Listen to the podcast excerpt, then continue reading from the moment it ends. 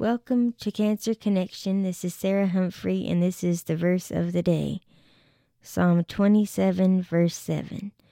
The Lord is my strength and my shield. My heart trusts in him, and I am helped. My heart leaps for joy, and I will give thanks to him in song. This verse is a great reminder to go to the Lord with songs of praise. I find myself praising him early in the morning and throughout the day just because I have so much to be thankful for. I encourage you to find something to be thankful for today. Again, this is Sarah Humphrey in Cancer Connection. I will see you tomorrow for the verse of the day.